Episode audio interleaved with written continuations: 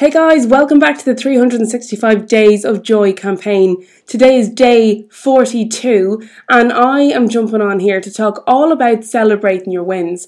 Now, I want to talk about how important this is because what I find is a lot of us fixate on, you know, things that we don't do well or failures, and we spend so much time and energy um, you know, lamenting on these things, really chewing it to pieces, thinking about it, and letting us affect our emotions, just our, our whole selves.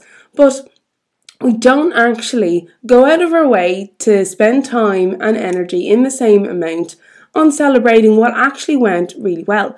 So, I want to give you an example and I want to encourage you to go out and celebrate your wins and to essentially do something to mark an achievement you've made or an improvement you've made or something that you just managed to get through that you didn't think you were going to get through or you didn't just know how you were going to get through it. So, an example if you have gone through an intensive couple of weeks at work and you had a really big project and you just did not know how you were going to make it through, and that day comes and you're skipping home on a Friday and it is done, celebrate. Do something, even if it's something small, do something to celebrate the fact that you got through.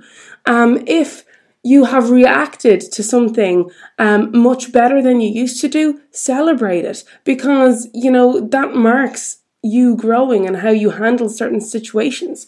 Whatever the case might be, celebrate. Okay? Celebrate. And if a failure or a challenge comes along the way, just don't let it cripple you, okay?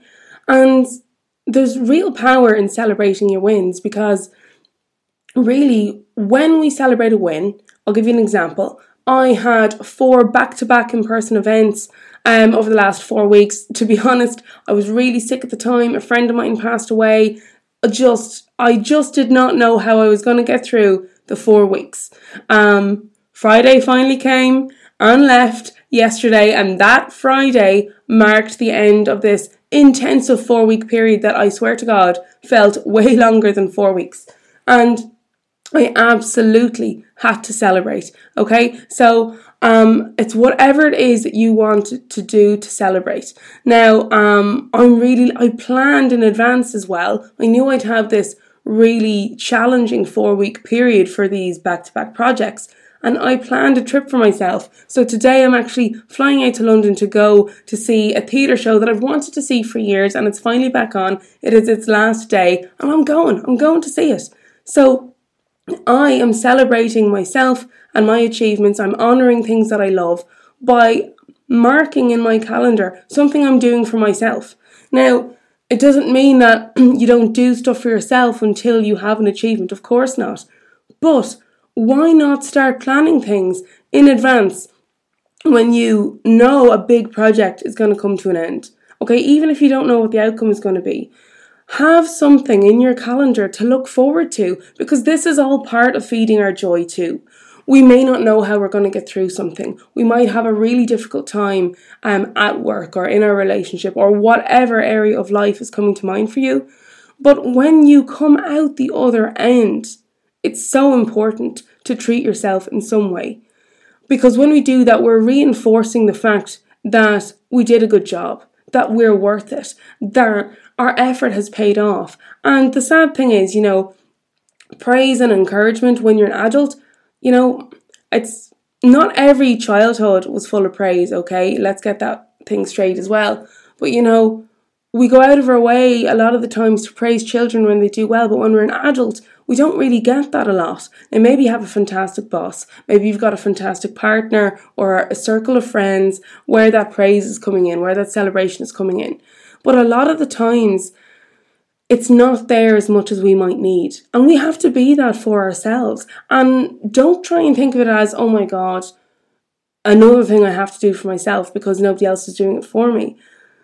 Do it. Th- this is what I was talking about the other day showing up for yourself even when no one is looking. So, whether people are around you or not, praise yourself.